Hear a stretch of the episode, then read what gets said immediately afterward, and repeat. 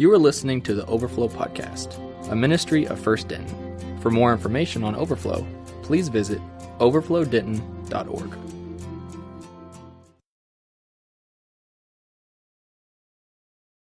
All right, everybody should have gotten a piece of paper on the way in tonight. Did you get one? If you did, hold it up in the air.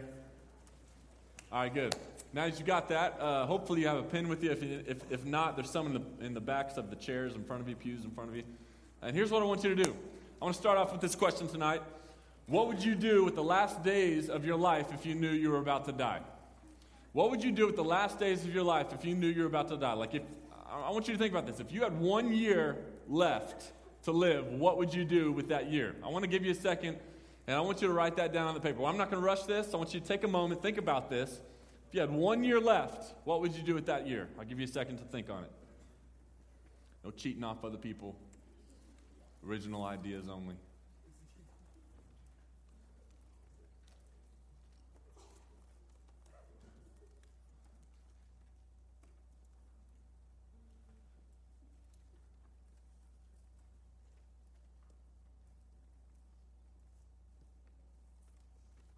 Mama, you're supposed to write on this, not hold the paper in your mouth.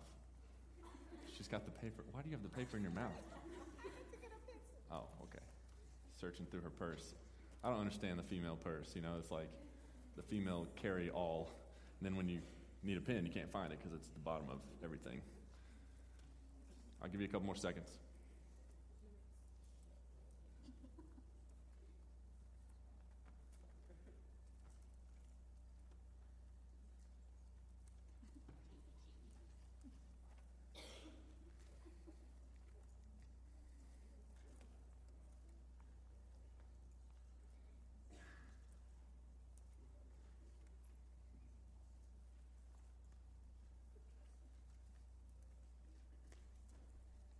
All right.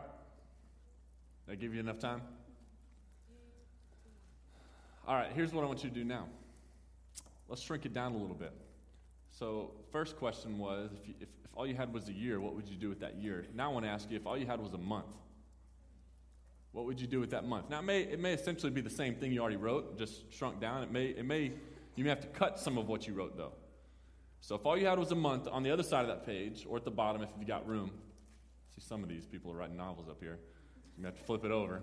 Um, but somewhere on that page or on the back side, I want you to write what would you do if, if all you had was a month? I'll give you a, a little bit more time.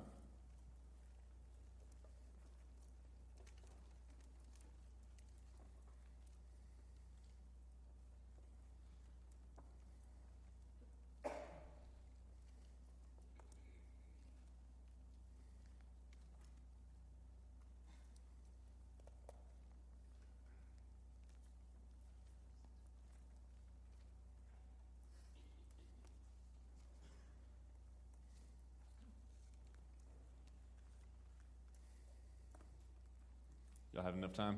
Any more time? Anybody need more time other than Afua down here in the front? All right, let me, let me, let me pray for you. In fact, you can take that paper, you can uh, stick it in your pocket, you can stick it in your purse, preferably at the top of your purse, not so it gets buried at the bottom.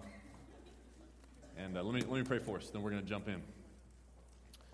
Lord Jesus, as we, as we uh, continue our study tonight in 2 Timothy, would you guide the conversation? Would you uh, speak through me? And would you, through your Holy Spirit, um, penetrate past our minds and deep into our hearts and show us how we need to respond to you. Um, ultimately, Lord, we study this and we uh, hopefully interact with you in your presence tonight only because of the mediator, Jesus Christ, who you've, you've put there for us um, to save us from our sins, have his righteousness accredited to us as our righteousness, so that you see us as you see Jesus. And uh, we know it's only because of that, those of us in this room who are in Christ, that we're able to interact with you uh, in an intimate, uh, relational way. And so for that, we thank you. And for all this in Jesus' name, amen. All right, so we're continuing our study tonight, 2 Timothy. Uh, Zach last week brought us up to uh, the beginning of chapter 4, so we're picking up in chapter 4, verse 1. I want you to get your Bible out or your phone app out, preferably Bible. Um, and uh, I'll give you a second to get there. 2 Timothy chapter 4, verse 1. I want everybody, if you have a Bible, to get there. I want you to read along. This isn't stuff I'm making up, and I want you to see this. I'll give you a couple seconds to get there. 2 Timothy chapter 4. Uh, if you've got it, let me hear you say, I've got it. Got it. All right, sounds like most of you, so here we go. 2 Timothy chapter 4, beginning in verse 1. It says this Paul writes, I charge you in the presence of God and of Christ Jesus, who is to judge the living and the dead, and by his appearing and his kingdom, preach the word. Be ready in season and out of season. Reprove, rebuke, and exhort with complete patience and teaching. For the time is coming when people will not endure sound teaching, but have it, having itching ears, they will accumulate for themselves teachers to suit their own passions, and will turn away from listening to the truth and wander off into myths. As for you, always be sober minded, endure suffering, do the work of an evangelist, fulfill your ministry. For I am already being poured out as a drink offering, and the time of my departure has come. I have fought the good fight, I have finished the race, I have kept the faith. Henceforth, there is laid up for me the crown of righteousness, which the Lord, the righteous judge, will award to me on that day, and not only to me, but also to all who have loved his appearing. Now, I don't know what week this is of the series, week six, I think. And if you haven't caught this at this point, I know we talked about this week one, but maybe you haven't caught this yet. If, if you haven't caught the urgency, though, in this letter up to this point, it is absolutely impossible to miss, miss it by reading these eight verses that we've just read tonight. Paul literally knows that this is probably his last letter he'll ever write, and, and it's definitely the last correspondence he knows he'll have uh, with Timothy. He knows he's about to die, and he knows that he's leaving his work in the hands of other people. He knows that these are his last words. And, and I'm just going to be honest with you. you know, over the last few weeks, I've noticed in my own heart a, a renewed or a fresh sense of urgency in my own life and my own ministry. Uh, because I know that I've only got a little bit of time left here to finish the work uh, that God has for me here, or at least to get it to a point where it's ready to hand off. You know, it's interesting, and I think I said this week one or part of this week one. You know, five years ago, six years ago, the spring of 2012, I think, so however long ago that was, uh, we studied 1 Timothy. And, and, ever since then, I've, I've wanted to study 2 Timothy. And, you know, as we prepare for series in advance, spend a lot of time praying through that, God never really, I never really felt like God was giving me the green light to do 2 Timothy until this semester. And it's just so awesome to see God's like foreknowledge and sovereignty and perfect planning because he knew coming into this semester, as we were preparing months in advance for this, uh, that this was the semester that I'd be leaving.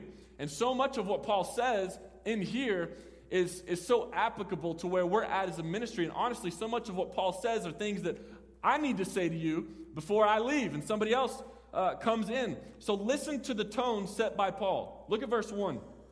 He says, I charge you which that word charge, it's a very tone oriented word. Like it sets the tone. I charge you in the presence of God and of Christ Jesus, who's to judge the living and the dead, and by his appearing and his kingdom. He essentially says, I mean, this is urgency written all over it. He says, in light of Jesus' coming judgment, appearing, and kingdom. Like the reality is, Christ is coming back. When he comes back, he's going to judge the living and the dead. Everybody's going to face this judgment. And he's coming back to finally establish his kingdom, which really has some serious implications on our life because, one, we know he's coming back. We don't know when. It could be any moment. Wasn't then, so it could be at any moment, though. And when he comes back, he's going to judge and he's going to establish his kingdom. That means there's very little time, an unknown amount of time for us to engage in the mission that he's called us to and to fulfill, like Paul eventually says to, to Timothy, the mission that each one of us has been given. So there's urgency here. And look at what he says in verse 2. So he says, I charge you in the presence of God and of Christ Jesus, who's, who's to judge the living and the dead by his appearing in his kingdom. Verse 2 Preach the word. Be ready in season and out of season. Reprove, rebuke, and exhort with complete patience and teaching.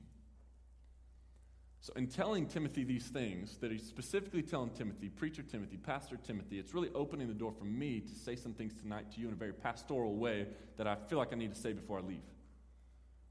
So let me just let me just come right out with it. My biggest fear in leaving you is that you're not yet quite as discerning as you should be. I mean, honestly, as, as, as I wrestle with the fact that next week is my last overflow here, some of y'all are like, what is he talking about? I'm moving, my wife and I are moving to Iowa uh, March 3rd. So next week is my last overflow here. And as I think about that, the hardest part about that for me is that I'm not sure you are as discerning yet as you should be. Look at verse 3. So he goes on, he says, For the time is coming when people will not endure sound teaching, but having itching ears, they will accumulate for themselves teachers to suit their own passions, and will turn away from listening to the truth and wander off into myths. I mean, he starts off and he says, The time is coming when this will happen. He, wrote this 2,000 years ago. The time has come. And I mean, you just look at our culture, you look at our society, it is very clear. I mean, these words almost perfectly describe the society that we're living in right now. I mean, it's, it's almost like when you're dating somebody that you know you shouldn't be dating, but you really want to date them, and you go to your friends asking for advice about the relationship, like, hey, what do you think about me and, you know, so-and-so dating? Like, what are your thoughts? And they, they tell you honestly, truthfully, they're like, you shouldn't be dating that person. What the heck are you thinking? But you really want to date that person, so what do you do after they tell you the truth? You, you go find somebody else and get some advice from somebody else.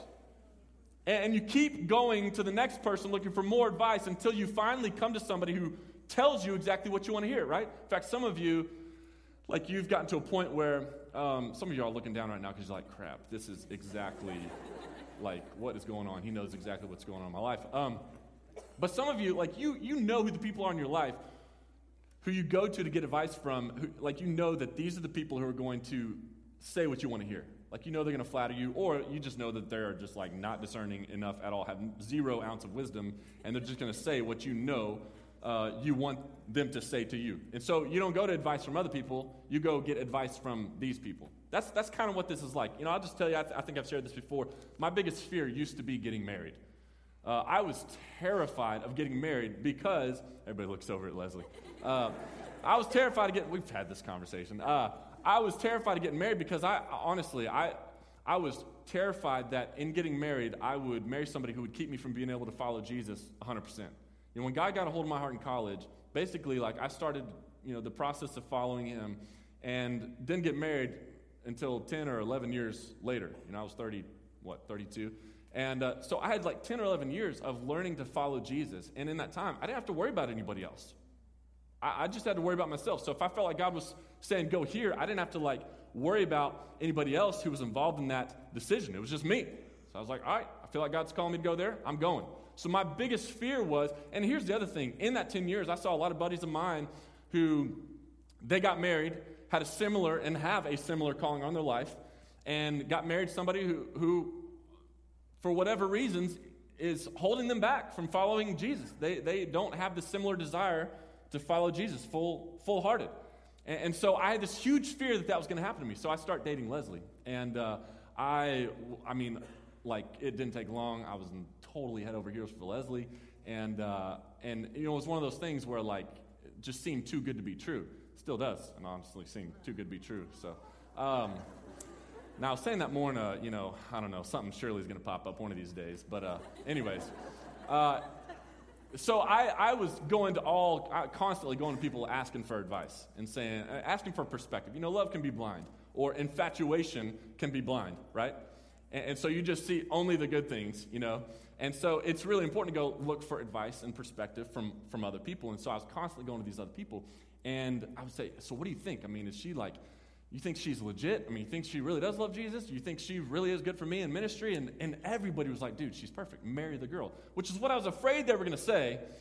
Because again, it just seemed too good to be true. So I would hear all that, and I just, it was kind of the opposite of the example I just gave you. You know, you don't hear what you want to hear. They're saying break up, and so you go look for somebody who says, finally says, no, stay together. Well, they were saying stay together. In fact, marry the girl. And I'm like, well, that's kind of what I was afraid you're going to say. So I'm trying to find people who would tell me, you know, look, here's some serious red flags that we're seeing. So I kept going to other people. In fact, I sent people on recon missions um, where I was like, hey, go take her to dinner or go take her out to coffee, and I want you to ask her these questions. And I want you to try to scare her out of marrying me, or Jen's laughing because she's one of the people I sent on multiple recon missions. uh, and like trying to, for real, scare out of marry me. And, and, you know, these people, they come back and, and they say, dude, she's legit. You need to marry the girl. I'm like, shoot.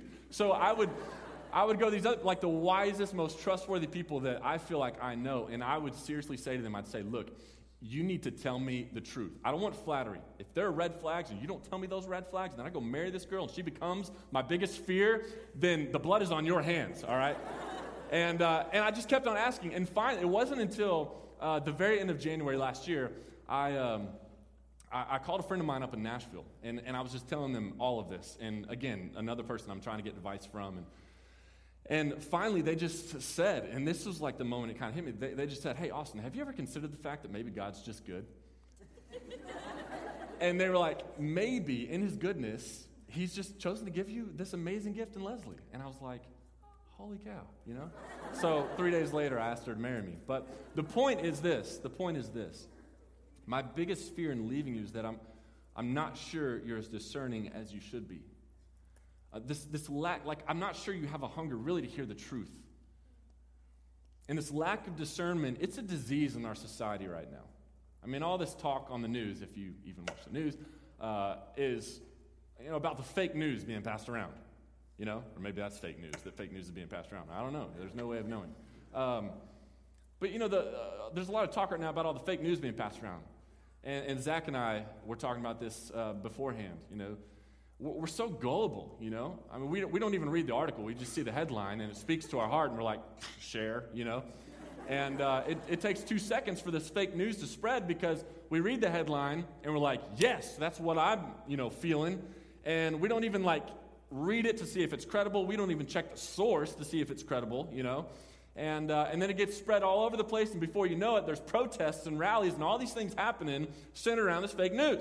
In fact, you, most of the major news outlets today are not reporting or saying things that they know that their target audience doesn't want to hear. Because they know that if they're, this is how our culture, your generation is. If you are part of their target audience and they start reporting things that they know you don't want to hear, then they know that you're just, just going to turn them off. You're going to go to some other news outlet, or you're just not going to look at a news outlet. And if you turn them off, their ratings go down and they lose money. And, uh, and the reality is, like, our society is not hungry for the truth. Our society, people today aren't interested in the truth. They're interested in what reinforces the way they feel. Your generation has gotten to the point where if, if somebody or a group of people start saying things that you don't want to hear, then you rally together, you protest, and you shout louder than, than them until they're quiet. And until somebody who is going to say the things that you want to hear finally gets a hold of the mic or gets a hold of the platform and starts saying things you want to hear. There's not a hunger for the truth, and there's not a discernment to be able to decipher what is the truth and what isn't the truth. And that lack of discernment is shows in the church as well. I mean, most of the time, the truth is, is hard to hear. Like, I don't know if you realize this, but the Bible never, in all of history, has taught things that just easily go along with mainstream culture and society. And so for us, because we don't really like hearing things that we don't like to hear, we float to preachers that we enjoy listening to. And all, if all you do is listen to people that you enjoy listening to, you're probably not getting the truth. Because again, the truth is not always enjoyable to hear. You know, the other thing is we float to preachers that we think are cool. Somehow we live in a time where we gauge a preacher more by his fashion than his faithfulness. This lack of discernment is, is, is kind of scary. So, what qualities should you look for in someone you're trusting to truly lead you towards Jesus? What Paul says here to Timothy in verse 2 really allows me to pastorally show you four qualities to look for in a pastor, in a preacher. Um, and, and this is not just because I'm leaving, but the reality is, many of you, you're going to graduate in a, in a few weeks, uh, a couple years, I got an amen for the few weeks from the Um, but when you graduate, like, and you're not in Denton anymore, you're to have to find a church to get connected to. And you need to know, like, how to be discerning in who you entrust your spiritual health to, your spiritual leadership to. But even now, you know, with social media, you're always seeing retweets. And, and uh, you know, I see our students all the time. Like, I see y'all, y'all see a retweet from, you know, some some preacher, some, some author, and they're saying, you know, Christian sounding stuff or whatever, and so you click on the profile, you find their podcast, you start listening. You got to have some level of discernment because not everybody out there that looks superficially like somebody you should listen to is actually somebody you should listen to. So, four qualities to look for in a pastor. Number one is do they preach the word? I'm going to give you a lot of questions to ask here, and if you're taking notes, this would be great. If you don't have a pen and paper, then you got the little notepad on your phone. I don't know if you're an Android user, you probably don't have that because they're not as cool, but um, some way you need to write these questions down or go back to the podcast when you do have something to take notes with. First question is Do they preach the word? Look at verse 2. Paul commands or charges Timothy, preach the word. I heard one pastor put it this way put all the Bible into it that you can. You know, so one of the questions kind of under this big question, do they preach the word, is do they preach the word or do they preach themselves? Uh, 2 Corinthians chapter 4, verse 5, Paul writes, he says, For what we proclaim is not ourselves, but Jesus Christ as Lord, with ourselves as your servants for Jesus' sake. I want to be cautious with what I'm about to say because um, it's, it's hard to know where the line is on this. But I have a problem with churches, and really I have a problem with pastors who are always uh, posting pictures on Instagram of themselves with a quote from their sermon next to it.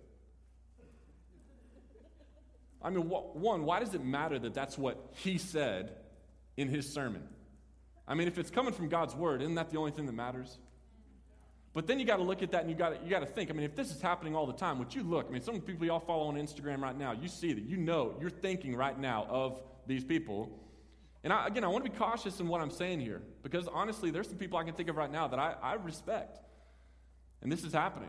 I think it's something that needs to change. But you have to ask okay, if this is what's happening all the time, like, wh- who are they really preaching? Are they preaching God's word or are they preaching themselves? Who are they really elevating? Who are they really trying to make famous? Is it Jesus or is it themselves? So, do they preach the word or do they preach themselves? Also, do they preach the whole counsel of God's word?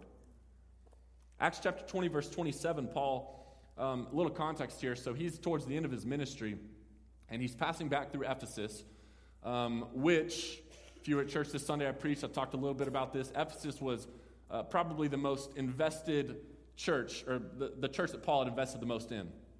So he cared deeply for this church. And so on his way to Jerusalem, he was in a hurry to get to Jerusalem.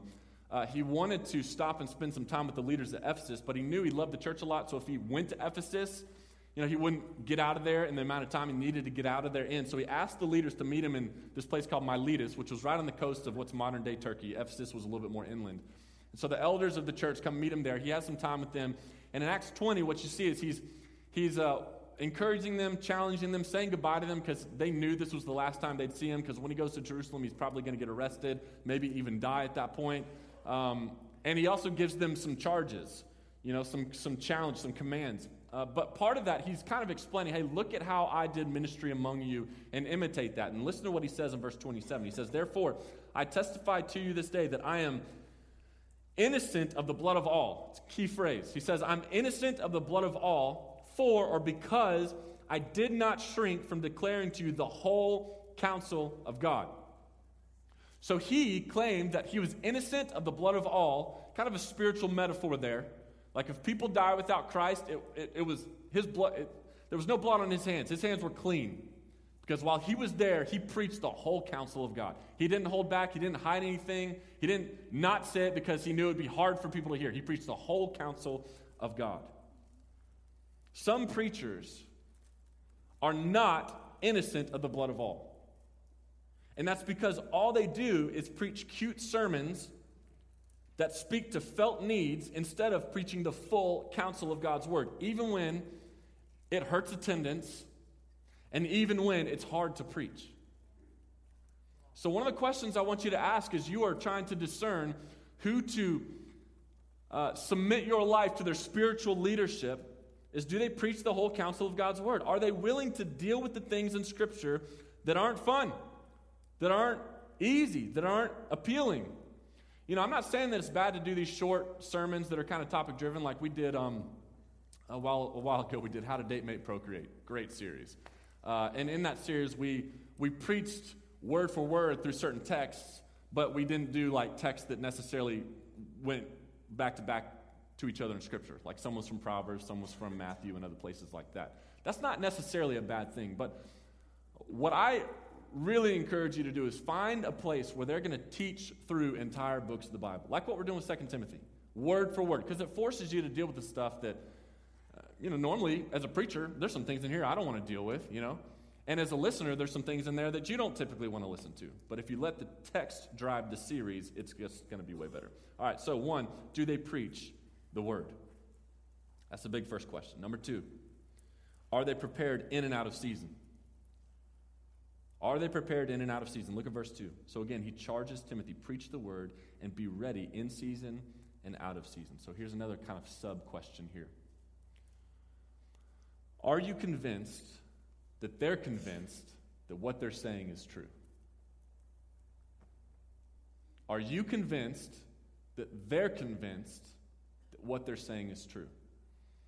Listen to what Paul says. He says, Be ready in and out of season. That word be ready it's kind of a military word or an action. I don't know, that's not the right way to say it. It's, it's, it's almost like this military word.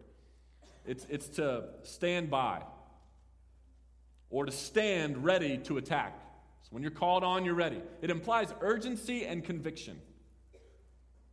So some of these questions that you should ask as you're trying to be discerning here is, is, is there conviction in their heart? Like as they're teaching, is there, is there conviction in their heart. And not only that, is there evidence of that conviction in their actions? You know, another question is Is it obvious that they've labored over the text? Preaching is not easy.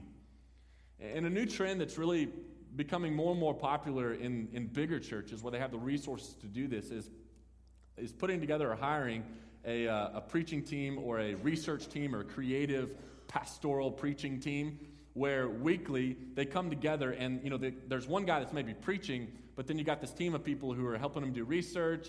And then if it's kind of more of a creative leaning team they're helping him kind of formulate these series that that have these you know big um, like plug lines or these big you know lines that are tweetable and all stuff. And, and they're trying to make it all creative and all that. Now it's not necessarily bad but it does lead me to ask some questions. Like who's actually writing the sermon? I mean, is it the creative team or is the Holy Spirit actually writing the sermon on the heart of the guy who's going to preach it? That's the most important thing. I wanted to, I wanted to give you a quote from a A.W. Tozer book called The Pursuit of God. Um, and so last night I went to, I have a kind of a study in our apartment, and uh, I forgot that I'd packed up all of our books. And so, and there's like 15 boxes, and I had no clue which one it was in. So I tried to find it online. I couldn't find it online, but I found an excerpt from one of his sermons that's close to, to what uh, the quote I was wanting to find actually says. And, and so A.W. Tozer, one of his sermons, he says this If Christianity is to receive a rejuvenation, it must be by other means than any now being used. If the church in the second half of this century, which he, he died in, I think, the 80s, so he's talking about the 1900s, um, but, you know, whatever. So if the church in the second half of this century is to recover from the injuries she suffered in the first half, there must appear a new type of preacher. The proper ruler of the synagogue type will never do, the CEO. Neither will the priestly type of man who carries out his duties, takes his pay, and asks no questions, nor the smooth talking pastoral type who knows how to make the Christian religion acceptable to everyone. All these have been tried and found wanting. Then he goes on to say, Another kind of religious leader must arise among us. He must be of the old prophet type, a man who has seen visions of God and has heard a voice from the throne. When he comes, and I pray God there will be not one but many, he says, he will stand in a flat contradiction to everything our smirking, smooth civilization holds dear. He will contradict, denounce, and protest in the name of God and will earn the hatred and, and, and, and opposition of a large segment of Christendom, Christianity. Such a man is likely to be lean, rugged, blunt spoken, and a little bit angry with the world. He will love Christ and the souls of men to the point of willingness to die for the glory of the one and the salvation of the other, but he will fear nothing that breathes with mortal breath. Wouldn't you have loved to meet A.W. Tozer? I feel like that dude was fiery. But are you hearing what he's saying there? The types of people we need shepherding us from the pulpit are people who are meeting with God, who the Holy Spirit is writing these sermons on their heart. In fact, he goes on to say in, in another book of his, um, Whatever Happened to Worship, he says, We cannot worship in truth alone, for that would be theology without fire. So, are they laboring over the text. But, but going back to that question, are they prepared in and out of season? Are they literally prepared in and out of season? In other words, are their sermons off the platform as good as their sermons on the platform? Do you understand what I'm saying by that? Like, does the life they're living off the platform preach as good as the sermons that they preach when they're on the platform, the lights are on, and everybody's looking at them? Now, you're not looking for a perfect pastor or preacher. There's only one of those, and his name's Jesus. But, again, is it obvious that they're wrestling with this stuff that they're preaching as well? There's a lot of guys who can get up and deliver great, hilarious, emotional, enthusiastic, eloquent, alliterated sermons, but who act like total jerks and are wearing thousands of dollars worth of clothes, driving super fancy cars, and living in huge houses, and obviously not wrestling with what God's word says about what it looks like to actually follow Jesus. I mean, if you want a quick, quick test, this is kind of a quick test that I use in my head when I'm, you know, considering guys uh, that I'm looking at listening to is one, what do they wear? What do they drive? Where do they live? What do they wear? What do they drive? Where do they live? Now you got to be cautious with this, and I'm going to give you a very personal example why you got to be cautious with this. Leslie and I, Leslie was given a very nice car a while back. Um, so we in our family have a Mercedes. Uh, we did not purchase this. We would not purchase a car like that, but it was given to us. We're super grateful for it. Um, and I know other people have been given nice things, you know, but that's not necessarily how they would spend their money. In fact, we would love to get rid of this car. We would love to sell it. If any of you want to buy a Mercedes, we would love to get rid of it because uh, it's so expensive to try and upkeep this thing. Um, so you do have to be cautious. Uh, and, and I almost hesitated in saying that tonight that I am the partial owner of a Mercedes because I know that some people look at that thinking, okay, dude, all the stuff you preach, you know, and, and I understand that. I mean, there's literally, there's times that we, there's a lot of times we just, we don't even drive that car because we, we don't want people to think that that's how we want to spend our money. It was given to us. It's a gift. Again, we're super grateful for it. But um, so, in that sense, you got to be cautious in using this little quick litmus test. But in the other sense, I think it's a great test. What do they wear? What do they drive? Where do they live? How are they spending their money? I mean, are they prepared in and out of season? Are they preaching not just when they're on the platform, but when they're off the platform as well? Does that make sense? All right, so first, big question are they preaching the word? Second is, are they prepared in and out of season? Third, do they reprove and rebuke? I've had so much trouble saying those two words together the past few days. Reprove and rebuke. Try saying that three times fast. Reprove re- I'm, I'm, serious. Try saying that three times fast. Ready, set, go. Reprove, rebuke. Reprove, rebuke. Can't do it. Yeah, you sound dumb. Do they reprove and rebuke? That first word, reprove, it essentially means to expose. So, do they expose? And then rebuke means to command. So, do they expose and do they command? Essentially, do they expose the sin in your life and do they call you out on it? If not, then they're probably not preaching the word. Because God's word, I mean, what is it? Psalm 119 says, Your word is a lamp unto my feet and a light unto my path. God's word Jesus himself is compared to light. He exposes what's hidden in the darkness. So the closer you get to the light, and Jesus is revealed in God's word. So this word, in so many ways, is the light into our life. The closer you get to that, the more it's going to expose all the filth in your life. So if they do not re- reprove and rebuke, expose and command, expose your sin, call you out on it, then they're probably not preaching the word. Fourth, do they encourage with patience and careful instruction? I forgot to show you uh, where these last two were in the text, but verse 2, he tells Timothy, Preach the word, be ready in season and out of season, reprove, rebuke, and exhort with complete patience and teaching. So, fourth and final quality to look for is do they encourage with patience and careful instruction? Do they, do they always encourage you with the gospel? Look at that last part again. He says, Exhort with complete patience and teaching. That word teaching essentially means careful instruction. So, do they encourage you always with the gospel? Encouraging you with things like your destiny is greatness, or believe in yourself, or your breakthrough is just around the corner. That's not careful instruction. That is prosperity crap. They're encouraging you with stuff that's not necessarily true. Are they always encouraging you with the gospel? Do they encourage you not with what you can do for yourself, but with what Jesus has already done for you? Do they encourage you not with how good you are, but how good Jesus is? Do they encourage you with patience and careful instruction? So, do they preach the word? Are they prepared in and out of season? Do they reprove and rebuke? And do they encourage with patience and careful instruction? Now, look at verse 5. We already looked at verse 3 and 4. Verse 5 As for you, always be sober minded, endure suffering, do the work of an evangelist, and fulfill your ministry. I quickly want to look at these. Now, these are commands given to Timothy, Pastor Timothy, but these are commands that honestly each one of us should embrace. Four commands here. One, be sober minded. That word there, sober minded, essentially means uh, to be steady. Any of y'all go to the T Dub gymnastics meet this past Sunday? Anybody here? One. That is a shame. Do we have any of our gymnasts here tonight? We normally have gymnasts here. Okay, well, I'm going to call them out on that. Uh, the one week I call them out, none of them are here. That stinks.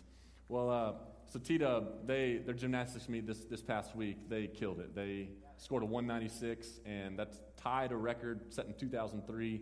And uh, Leslie and I weren't able to go to this meet. We go to their other meets, but we followed along on their Instagram story, TW Gymnastics on Instagram. It's pretty cool. Every time they have a meet, they just post every single uh, thing the girls do. If you've never been to a gymnastics meet, you got to go. It's nuts. Um, but I think, and I wasn't there, but I think based on the Instagram story, what set them so far out in this meet was how they did on beam. Uh, nobody fell off the beam. All their dismounts were ridiculous, and uh, you know, if you've seen a gymnast do beam, it's crazy. Like, how do they do that stuff? In uh, last semester, they have uh, their pre-Christmas break meet, inner squad meet called the Holiday Something Spectacular, and they have some people from the community that they asked to be judges. Well, I was honored to be asked to be one of the judges. So my judging team is me. How many T-doublers do we have here tonight? Okay, so it's me. I was way too enthusiastic. Uh, so was me, Dr. Feyten, you know, your, your I almost said principal, uh, your, your president and chancellor. I'm a loser. Uh, and then another guy on administration there. And so we, we judge the beam and we judge the bars. And literally, this is how I judge. I told Dr. Feyten this. Uh, I judged based on how many times they did something that I knew I either would have died or gotten severely injured doing it. So if they did at least four things that I know I would have died or gotten severely injured doing, I gave them a 10. If they only did like two, I gave them like an eight and a half or a nine or something like that. And there were some things that they did where, I mean, literally, like they, they, there's this one, one of the girls, she does this backflip where it's like a delayed flip or something. Probably that's technical gymnastic terms right there. Uh, and it looks like she's just going to fall flat on her neck and die. Uh, but like in the last second, she pulls it out and then lands on this tiny little beam. And uh, it's just uh, my facial expressions, I'm sure, were hilarious watching because I'm like, ah, you know, there's another move. I won't tell you about it. But, anyways, the point that I'm getting at is this to be sober minded is to be steadied. And I picture those gymnasts on the beam. Uh, the Greek word there, nepho, it's the opposite of the word intoxicated. And here's what's so crazy about this trends, fads, trends, they're, they're intoxicating, but they're not steady. That's why they're not called the truth. The truth is steady, it never changes. If you stand on the truth, you'll be steady. If you stand on trends, it's intoxicating, and as soon as those trends go away, so is your stance. You're going to fall. So, one, always be sober minded. Number two, endure suffering. We've talked about this a lot in this series, so I won't spend much time here. But again, suffering is the expectation, not the exception. Don't run from it, embrace it, endure it. We've totally lowered the bar for following Jesus in our culture because the American dream says that all suffering is bad. But you read the Bible, and that's not the case at all. In fact, just read Matthew chapter 5, where it talks about the blessing it is to be persecuted for Christ, the blessing it is to be hated for following him. So, always be sober minded, endure suffering. Three, do the work of an evangelist. Give your life to intentionally sharing the gospel with others. And four, fulfill your ministry. All eyes up here for a second. All of you are called to ministry. In a lot of ways, this whole terminology of, of uh, saying we're called to ministry, I think has created this scapegoat for so many people in the church who don't want to embrace the fact that all who are in Jesus Christ are called to ministry. So, what that means is every single person in this room, if you are in Jesus Christ, that means you are called to ministry. Some are called to be pastors, but everybody's called to ministry.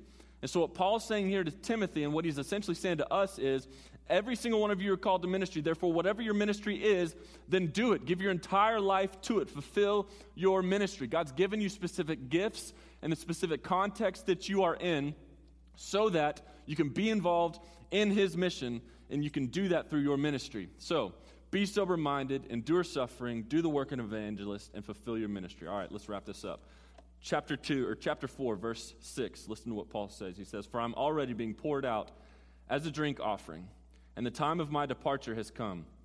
I have fought the good fight. I have finished the race. I have kept the faith. Henceforth there is laid up for me the crown of righteousness which the lord the righteous judge will award to me on that day. And not only to me but also to all who have loved his appearing.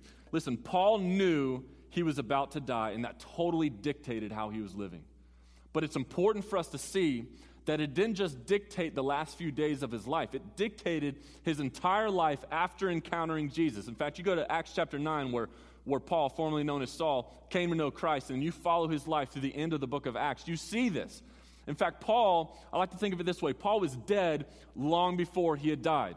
Like I don't know if that makes sense, but Paul was dead long before he was long before he had died. Philippians 1:21 says, "For to me, Paul says, for to me to live is Christ and to die is gain." 2 Corinthians chapter 4, he talks about how they had been facing all these pressures and persecutions and hardships, and then he goes on to say, "Look, we are able to endure through it and continue pressing forward, living as though these are our last days because we're not looking to the things that are seen, but to the things that are unseen."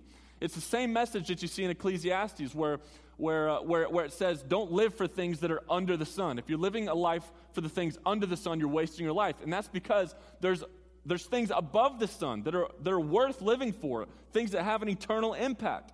So the point is what Paul says here when he says, I'm being poured out as drink offering and the time of my departure has come. Paul was done. But Paul wasn't just done, he was done running a race that mattered. And verse 8 tells us this was a race that impacted eternity. Verse 8, henceforth, there is laid up for me the crown of righteousness, which the Lord, the righteous judge, will award to me on that day. Not only to me, but also to all who have loved his appearing. This was a race that impacted eternity. And so here's the question I want you to ask tonight What race are you running? Go back to that piece of paper that you wrote on at the very beginning of the night. Pull that out. I want you to find it. And remember, the question that I gave you to start off the night was what would you do with the last days of your life if you knew you were about to die? Like, if you had one year left, how would you spend that year? What would you do with that year? If you had one month, what would you do with that month? What you wrote down matters. It's a, it's a true reflection of your heart. It's a true ref- reflection of the race that you are currently running. And some of you, you wrote things down like you would travel the world. If you had one year left, you travel the world. And some of you wrote things, in fact, I bet a lot of you wrote things like if you had just one month or one year left, you would spend that time with family as much as it as you could with family or loved ones or people that you cared about. You maybe wrote specific names down. Others of you wrote, you know, you would go see, fill in the blank, or you would go do, fill in the blank. Let me just tell you, over the past few weeks, God has been reteaching me what living with urgency is all about. Everything changes when you know you're going to be gone soon. And listen, you are going to be gone soon.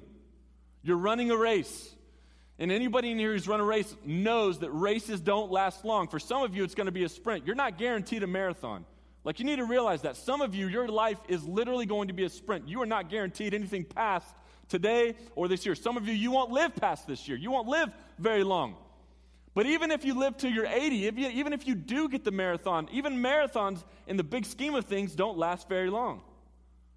So, again, the question on the table tonight is this What race are you running? Are you running a race that matters? Are you running a race that will impact eternity? Here's the reality every single race that's being run in this room is going to impact eternity. The question is will it impact eternity positively or negatively?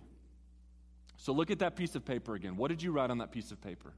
If you had one month or one year, what would you do with that month or what would you do with that year? Again, what you wrote down matters because it's a true reflection of your heart and the race that you're currently running.